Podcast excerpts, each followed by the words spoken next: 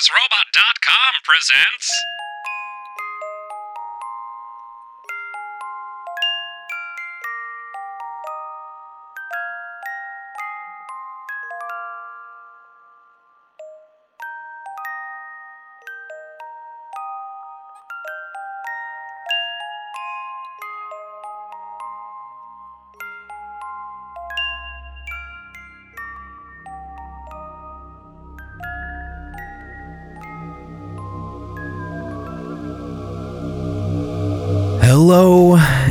Such a very long time, my dearest listeners.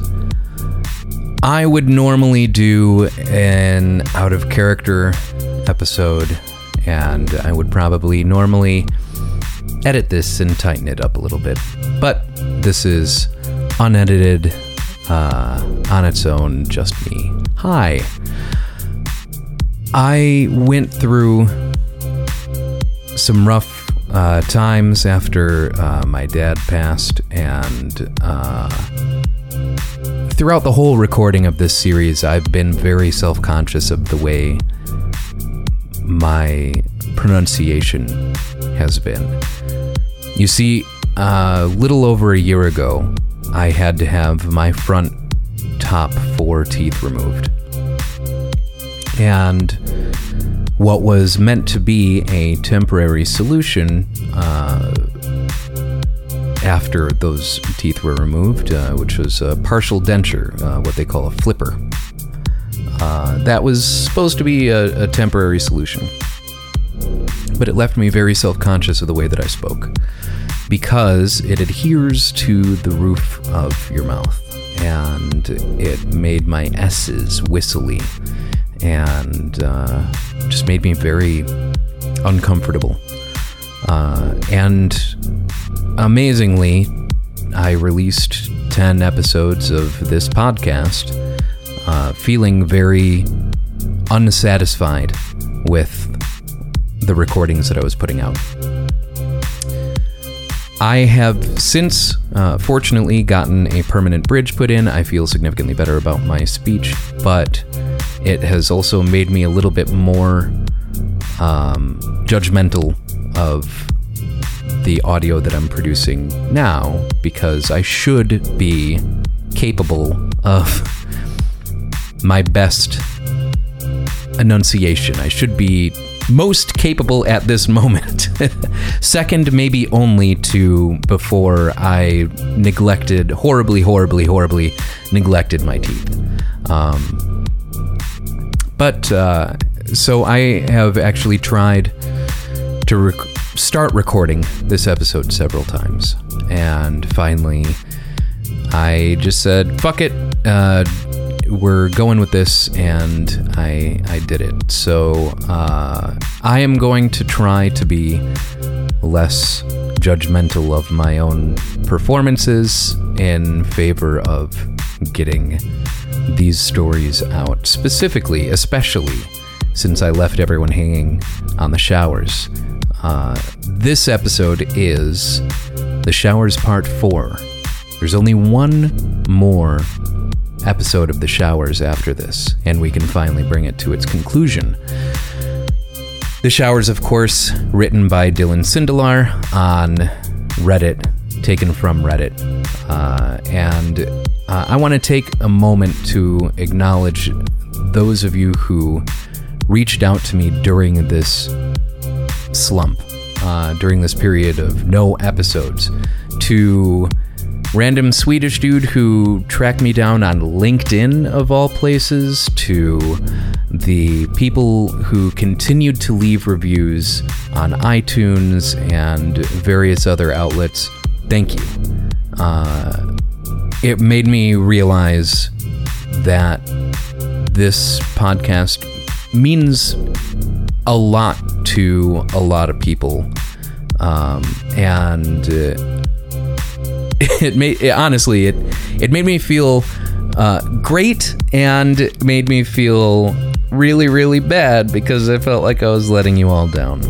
Um, so I'm going to try to make sure that I, I make the time to at least get a few episodes out uh, a month.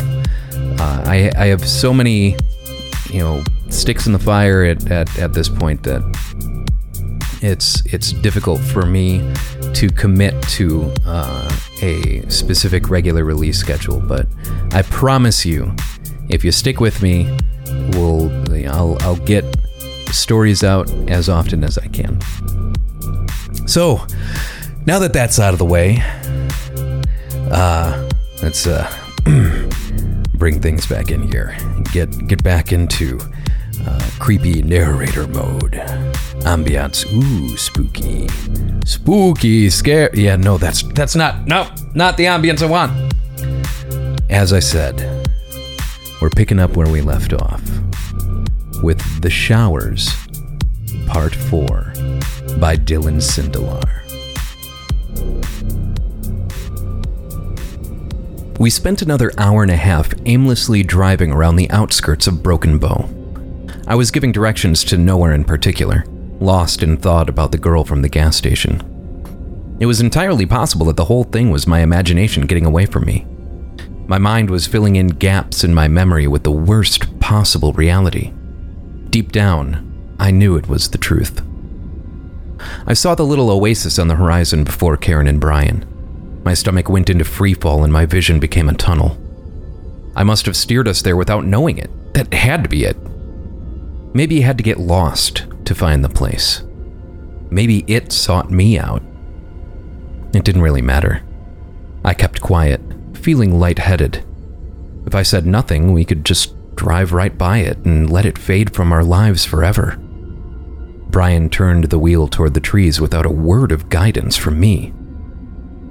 This was the first point where I realized how desperately I didn't want to return to that place. I was sweating through layers of clothing and trying to keep my composure. Maybe we can call it a night and try again some other time, I managed to say. The words fell out of my mouth, slurred and robotic sounding. It was the best I could do. I'm gonna try that ominous looking patch of trees over there, but then I'm down for whatever you guys want to do, said Brian. I fixed in on the tree line as we slowly worked our way across the undisturbed field. I could feel the pull of the farmhouse and the tunnels, their weight dragging us toward them. The trees appeared to shimmer in the setting sun's light. The branches extended outward as if they were reaching for the car, beckoning us. Shit, bub, that is pretty awful looking, Karen said. Ringing any bells? That's the place. The words went through my mind and out of my mouth in less than a second. I hardly even tried to stop them. Karen and Brian celebrated. I chewed at my fingernails. I had told myself countless times that I would never again step foot near Broken Bow, but here I was. I'd be lying if I said I had never imagined it, though. Returning to the scene of my personal horror show to somehow get some answers or cast a light on what exactly the showers were. I spent a long time forming my own personal theories about the place, but eventually the effort seemed pointless. The truth behind them didn't matter in the end anyway. A part of them existed only within the confines of my story, what I posted on the internet and chose to show the world. They could be anything to anyone with just that account. From a meeting place for a violent ritualistic cult to a site for experiments performed by the Nazi or deeply rooted Nazis post World War II. I'm not dense, I know that the real fear lies in the unknown. Horror was my bread and butter. I believe that was why the story connected with some people and left others disappointed. The showers in my story are filled mostly with whatever you bring to them. For me, the showers were more complex. They existed outside of rational thought and comprehension because my experience with them robbed me of those attributes in part. As we slowly rolled through the brush, Tree branches reached out and scraped against the car's exterior, forging new grooves and playing the metal like a warped record. The sharp, grinding noises split my already aching head in two. I put in my earbuds to mute the noise. No music. I think Brian apologized about the car while Karen looked at our surroundings like a kid who just stepped foot into an amusement park. That place meant something to me that I hadn't considered prior to that moment, and still hadn't pieced together in its entirety. I just knew that as we began to near the clearing, I felt that I had never had a choice in making this trip. I was always going to end up back here, one way or another. Every time I told my story, Mr. Mays's story, I dug the hole a little deeper. Every drink I took to forget them, every girl I slept with to distract from them, and every fake fact I made up to distance myself from the real story just further solidified the fact that one day I would return. I was free to leave, go home, and have all of the booze and non committal sex my body could handle. I could do these things because the showers are patient. They have time. All of my actions were simply futile attempts at prolonging the inevitable. I know how it sounds, but I'm looking back on it now and telling you the simple truth. I was always going to return to the showers because they were waiting for me. Brian stopped the car just short of the clearing in front of a tree that had fallen in the path before us. I could probably get us over this, but I've already scratched the shit out of your car, and this might do a number on our undercarriage, he said. We can walk, Karen said, pulling on her coat. You guys can walk. I have some smoking to do, said Brian. We came all this way and you're not going to even look around with us? Karen wasn't happy. Brian didn't seem to care. It's the journey, not the destination, Karen, he said, mugging. Besides, somebody has to keep the car warm. Neither of them moved for a few silent seconds. Brian grabbed his Ziploc wrapped grinder from the center console without another word. Karen had been more upset with him about less before. He knew it would pass. Make good decisions, he laughed, turning up the music and turning on the headlights. Karen exited the car without another word. I gathered myself and followed, shooting an annoyed but understanding look to Brian as I went. Karen was already up the path in front of me. I was staving off a panic attack, but I ran forward to keep up. So, what do you think? I asked, trying to get her talking and not dwelling on Brian. She looked up and around, pulling a small bottle of vodka from her jacket. We're not even on the ride yet, she grinned half heartedly. She took a long pull from the bottle. The setting sun caught the plastic just right, and a ray of light momentarily blinded me. My head was still throbbing. She put the bottle down, and I was able to see the clearing beyond her. There it was. Or rather, wasn't. The massive farmhouse that had once occupied the clearing was nowhere to be found. There was nothing there but the same untouched dirt that made up the fields around us. Karen took notice as we stepped out of the trees. Seems a bit empty, she said, disappointed. Are you sure this is the place? I was sure. My brain was still trying to tackle the absent structure. I. Yeah, definitely, I stuttered. This is what happened to me last time. I walked the perimeter of the clearing, sipping from my flask. My eyes were drawn to the empty space where I was certain that a massive farmhouse had once stood. It shouldn't have been strange in hindsight. Old buildings get torn down all the time. But who had done it? When? Did this mean it wasn't abandoned when I had been there before? I couldn't wrap my mind around the situation. At the very least, there should have been some remnants of the farmhouse or evidence that the tunnels had been filled. There should have been a path in the trees carved out for the equipment they would have undoubtedly needed to clear the structure out. But everything looked undisturbed. It looked too clean. But this was the place. I was sure of that. I could feel it. The glow of the frosted ground was just a front. It was putting on a nice face to hide itself from me. I took another sip. There were no bugs, no rodents, no birds, no deer, not so much as a spider across the tree line. It was winter, but surely there should have been something living in that place. There were no tracks or scat, just undisturbed land. It would have been picturesque if it wasn't so oppressively ominous. I felt like I was losing my mind. So, where's the giant X? asked Karen. Not here, I guess, I responded with a fake sigh of disappointment. I wanted to get out of there before it could reveal itself. I felt like the pressure in the clearing was building, like I was standing in front of a giant jack in the box. I don't know, it has been over a decade. Come on, there has to be something here. If the place was as big as you said, there has to be something left around, said Karen. You would think. I'm not sure how big it actually was thinking back on it, I said.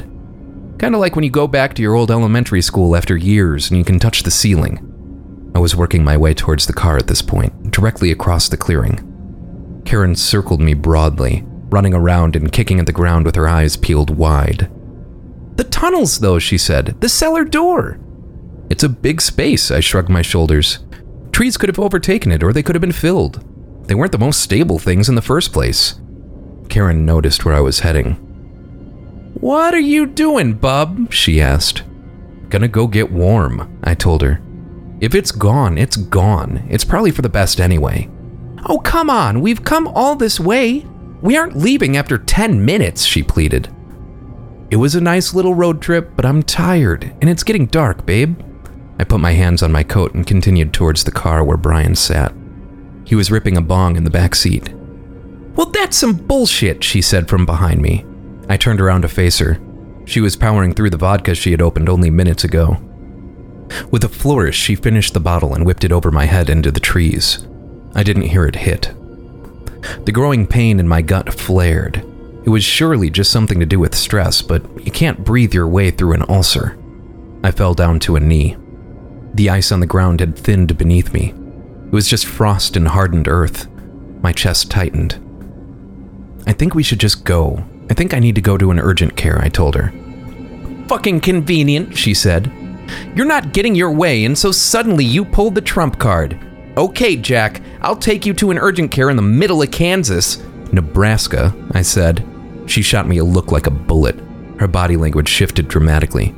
Oh, I'm sorry, she said sarcastically, moving towards me. It's just that your story changes so fucking often that I don't know what the truth is and what you're bullshitting. She picked up a rock and whipped it into the trees. It wasn't thrown at me, but it was close enough that I considered it. I didn't hear it land. My jaw popped. Let's go to urgent care, Jack. They can give you some Ativan and tell you it's a panic attack again, but then we're coming back here. She was flipping. When you're in a relationship with someone with rapid mood fluctuations, you learn the signs and how to respond calmly to help make the whole situation easier for everyone involved. I knew her inside and out. You're being a fucking dick, dude, I said. You also learn which buttons to push. The pain was getting to me. She stepped towards me with purpose. What in the fuck did you just? There was a dull and hollow thump beneath her boot. She froze. I froze. We both looked down to find a large set of wooden cellar doors that had been hidden by the dirt, debris, and ice. But at that moment, it seemed impossible that we had missed them. A malicious grin crawled across Karen's face as she looked up at me. Let's just go, Karen, I said. She cleared off the doors with her feet. Please, let's just go. What's down? She said, trailing off. We gotta go, please. What's down there? No. What's down there? She repeated again, her gaze jumping between me and the door. What's down there? Her voice was getting louder. Make something up, Hemingway, she was yelling. What do you call a writer that doesn't write, Jack? My gut felt like it was bursting. I was frustrated and kind of drunk, and stuck in a fog, and thinking about the girl at the gas station and how Brian was being rude and Karen was trying to hurt me. She was just baiting me at that point. I bit hard. Oh, fuck you. You made me do this. I never wanted to come back here, and you made me come back, and now you're gonna chastise me because it doesn't live up to your expectations? I felt unexpected tears fall down my cheek. It's just a fucking story, Karen. A horror story. Horror isn't afraid, and story isn't you weren't fucking there, so you don't fucking know. You don't know what happened. I could have made it all up. I did. For you and every other girl I told it to. I felt angry. A bubble of fear was growing inside of me. I wouldn't. You made me come here, and I would never make you go back to. I stopped myself. I felt guilty. I had drawn a line and crossed it with only half a slurred sentence. Karen's shoulders dropped and her gaze shifted to the dirt at her feet. She then walked forward, filling the gap between us in an instant. In one swift motion, she punched me in the face. I felt very little. Tell me what you're so fucking afraid of, you lying little cunt, she breathed through gritted teeth, staring a hole through my chest. I said nothing. It was my only course of action. big bad hero in your stories facing down anything that comes in your way. I'm standing right here, so tell me, what are you so afraid of that you'd blow us up to avoid it? I had nothing. I don't know, I uttered under my breath. I could feel myself begin to wobble away. It wasn't the booze. I felt like my body was confused, like my brain was playing catch up and had left everything else on standby. It was the truth. I had no idea what was waiting for us in that tunnel. I couldn't muster a name or even a vague description because I couldn't remember. I had spent so much time embellishing and lying about it to reach certain ends that I had never really processed what had happened to me there. I never thought about how it changed my perception of myself, let alone my perception of reality. I never had to think about it. I just turned it into a story. Then I spread the story. I was doing the same thing Mr. Mays had done, just on a larger scale. Lie. I distanced myself enough from the reality of the situation because it was easier to swallow, and, most importantly, it was under control. But here I was now, being forced to face it again. I had no control. It's a dark fucking pit in the middle of fucking Nebraska, Jack, she taunted, taking a single step down into the darkness, swaying the whole time. I'm going in without you. Fuck it. Please don't! I begged, screaming. I was lost in the depths of a panic attack at that point, but I couldn't figure out the exact reason why it was happening. It's like I knew the reality of what waited in the darkness, but wasn't able to articulate it clearly. What do you see, Jack? I remembered the voice and the fear, but not the answer. Karen took a couple of steps downward. Darkness swallowed her up to her hips.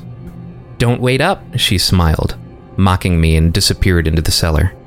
She let the heavy door fall above her. It landed with a muted thud and puff of dust. The clearing around me fell silent. I could hear bits of the frost covered ground crackling quietly around me as my body heat escaped. I stood up and looked at my car's headlights glowing bright in the distance. Brian was likely passed out in the back by this point, wrapped in his sleeping bag. I couldn't bring him with me anyway. I don't think I was allowed.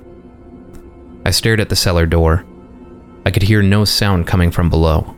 There was no pressing need to go down there at all. If I waited quietly right there, I had no doubt that Karen would emerge no worse for wear.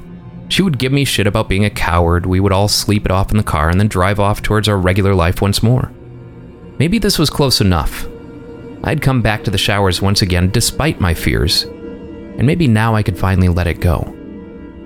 Karen had seen the birthplace of the story she obsessed over, and I had confronted whatever it was that I needed to confront there. Nothing more needed to be done. After all, the farmhouse was gone, the land had frozen over, and it seemed like the place had been completely abandoned.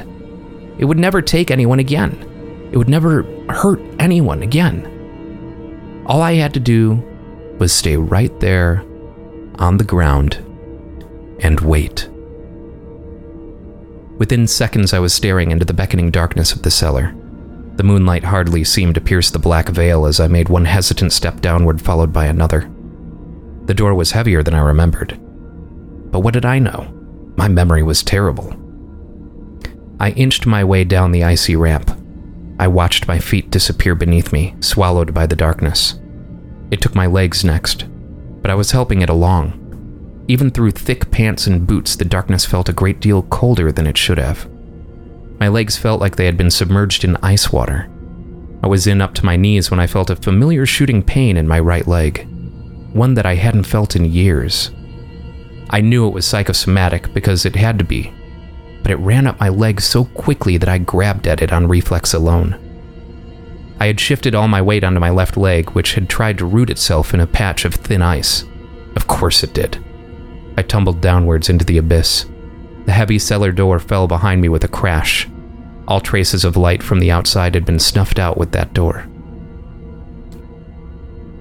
The fall seemed to last longer than it should have, but maybe I was just panicked and unable to properly gauge the passage of time. I landed hard on my shoulder, which took most of the impact. My head was second place. My shoulder hit, my neck whipped, and my head bounced hard on the ground. I think I lost consciousness, but it was difficult to tell. My waking environment was already silent, pitch black, and freezing cold, so there was really little difference between conscious and unconscious at that point. I don't know how long I laid there, but I know I wanted to stay put, as I felt the pain shooting across my skull. I rolled onto my back, groaning loudly but unable to hear it well. It sure as hell sounded like I was underwater. I reached my bare hand into my pocket to grab my phone. In hindsight, I don't know what I was doing trying to walk down here without a light. I hadn't been thinking clearly. I removed the phone from my pocket and pressed the home button to find a web of broken glass covering a picture of Karen and I, my phone's wallpaper. It was a selfie that she had taken of the two of us at what could have been any one of the numerous local breweries we frequented. Her eyes were closed and she was smirking while kissing me on the cheek. I was half smiling, my hair a greasy mess. My eyes were tinted red. I wasn't subtle. I didn't remember that night. The screen flashed a message about a corrupt SD card, followed by one about a low battery. I had done a number on it in the fall. I swiped my thumb across the screen to turn on the flashlight. I could feel tiny pieces of fractured glass grind against my thumb. Just get me through this and I'll buy you a nice new screen, I whispered to my inanimate companion.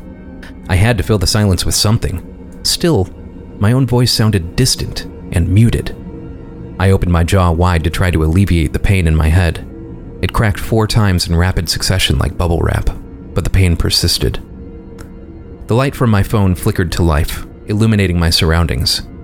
It wasn't as bright as I would have expected.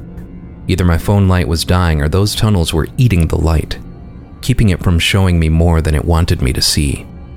But I could see enough. The little details came rushing back to me instantaneously. Gaps in my memory were filling so quickly that it made me dizzy. Were they really gaps, though?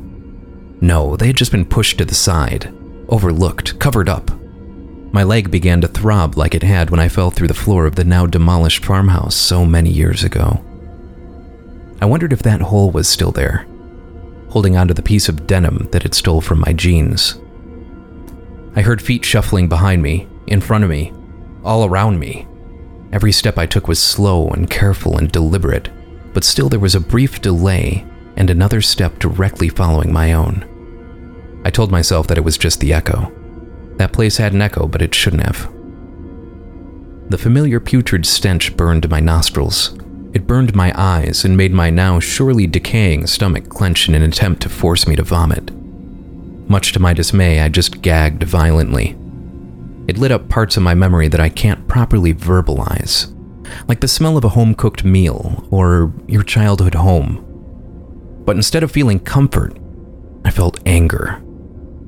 I hadn't thought about that awful stench in years, but I couldn't grasp how I could have possibly forgotten. It had always been right there. How had I let it get away from me? Then I saw her. The child in the stained robe with the black hair. She was twitching in the distance just on the border of my peripheral vision. Her skin was pale, and her hair ran like vines down to her knees. Her gown was just as tattered as the last time we had met. She was gone with a blink. I turned away. I had seen her since. She had been in my nightmares waiting for me. It was coming back to me. I would just wake up and move on with my day afterwards. How could I? I turned back. She was directly in front of me. I could feel her breath warm against my face. Could I? Her breath smelled like death. Did it? Her hair hung over my face. Only her eye was visible as it reflected the light of my. There was no light, no girl, there couldn't be, it was pitch black. I felt for a wall and my hand brushed against cold sheet metal, the kind that might be used as roofing on a barn. It was rusted and brittle. I grounded myself. The smell remained. All of my lies, half truths, and made up details about the place were stripped away there was no more hiding from it, no more deflecting the truth. I was back in the place I had sworn to never revisit, but was always heading back towards. I had to laugh. I probably sounded like I was losing it. Years of sleeping on couches and subletting rooms, and I had never gotten comfortable with any of them. But somehow, in this godforsaken place, I found at the very least some familiarity. It was like a fucked up home because as much distance as I had put between us, it had stuck with me. It was a part of me. That seemed about right. I was walking through a haunted house of my own making. In my delirium, I began to wonder if that place had really been around before me. Had I called it into existence? Was Mr. Mays just a kook who had inadvertently put me on a path towards manifesting this place of filth and evil? Was this a prison that I had constructed for myself, a tomb that I was always meant to die in? I reeled myself back in. It was like the dark and silent void was calling out for me to fill it, so my mind was attempting to do just that by letting anything and everything fly forth. But there was too much space to fill. It would be way too easy to get lost there. That's how people lose their minds, isn't it? I told myself that I was going to go back on medication when I got out of there. I would need some Xanax at the very least. My light went out. I heard the familiar cry of an animal in the distance. It was coming from right in front of me. No, it was a voice. It was the animal again, a dying doe. It was wailing so loud. It was in pain. I was in pain. The wailing was coming from within my head. The light flickered back to life for a moment. I took in the nothing that stood before me. I needed the light. When I lost it, I immediately began to lose myself. I was likely to spread out across the place in an instant, and the light was the only thing that kept me there. Confined, but safe. I was in the realm of the known. Anything outside of that was where the real horror waited. A flash of bright red appeared in my peripheral vision. Of course, how could I have forgotten that? I turned to face the red door. It wouldn't have looked out of place on a model home in white suburbia, yet here it was, out of its element, just like me. The door faded and my light died once again. It was for good this time. I calmly told myself over and over again that when deprived of sight or sound, the brain will hallucinate, populating the glaring gaps with whatever it can. None of this was real, I was in a hole in the ground in the middle of Nebraska, and I was not going to lose myself there. I was wandering blindly through the darkness when I heard Mr. Mays's voice. It was not the joyful and calming one from his classroom, but the dejected and drunken voice from the bar. That's a bad place, Jack. I could smell the liquor on his breath, like he was sitting in front of me once again. Cops, drunk, taken by wildlife. I could hear him slurring his words. I punched the wall in front of me. I heard only a muffled thud while the brittle and rusted metal siding that covered the interior of the tunnel fractured.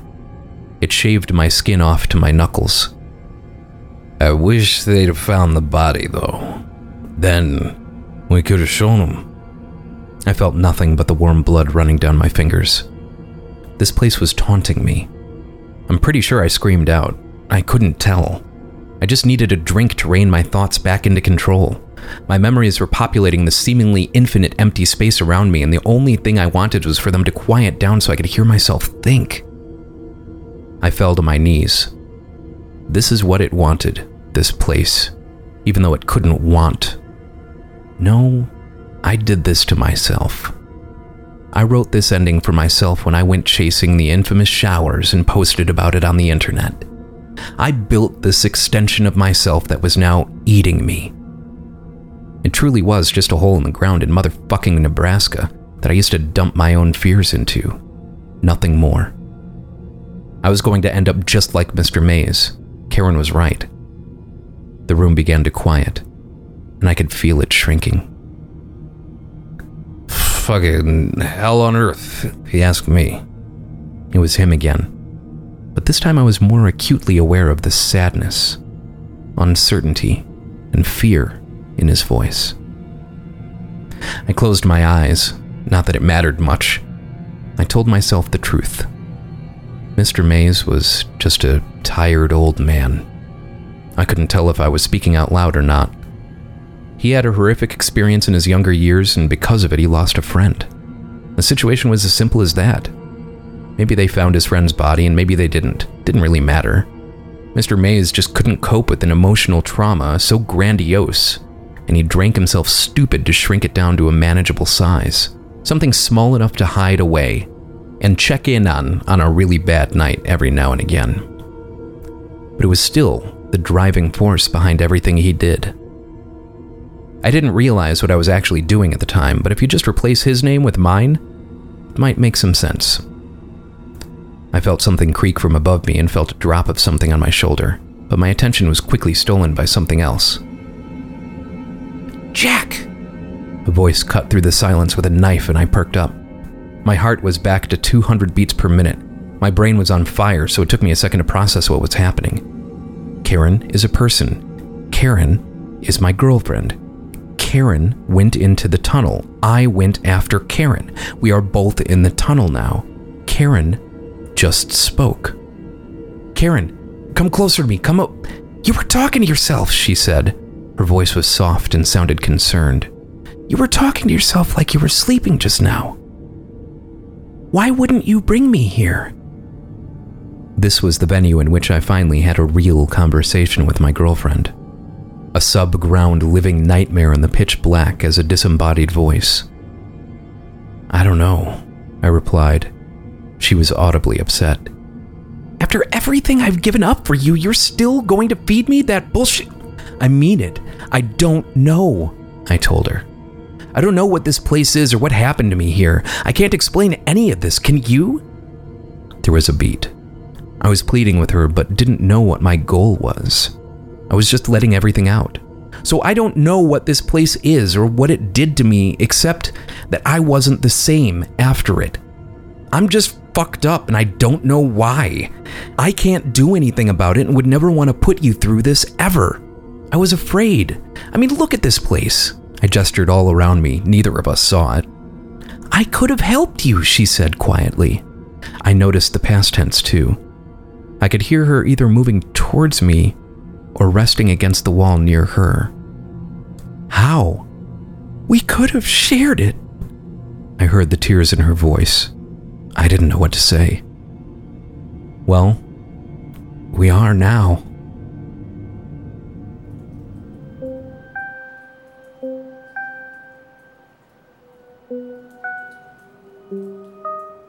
That was The Showers Part 4 by Dylan Sindelar. Our intro and outro music, as always, is Coffin by Modem. Our ambient background music is Red Space by Thomas Prislak Jr. And I am your narrator, Ryan Schremp. Thank you to everyone so much for reaching out to me and letting me know how much you love the show. Uh, you can subscribe to the show on Stitcher and Spotify and iTunes and Google Play and all of the things. I appreciate all the feedback that you have to give. It really lets me know how much you appreciate the show. We do have a Patreon, uh, though I believe it's currently paused. Uh, but I will be posting. I recently took a voice acting class uh, from Chuck Huber. And as part of our final projects, I chose to record a creepypasta. Unfortunately, some of the assets that I chose for that creepypasta, which really helped set the mood, are not my property. And uh, I was not granted permission to use them. So I will be posting that as a bonus up on the Patreon. So do check out the Patreon. It's patreon.com slash creepypodsta. And you can find me on Twitter at creepypodsta with an H at the end. Same as on Facebook. If you have any stories that you would like to submit or you would like to reach out to me directly for any reason, send an email to pasta at creepypodsta.com. Thank you again for listening. Thank you so much for all of your continued support. And remember, sleep tight.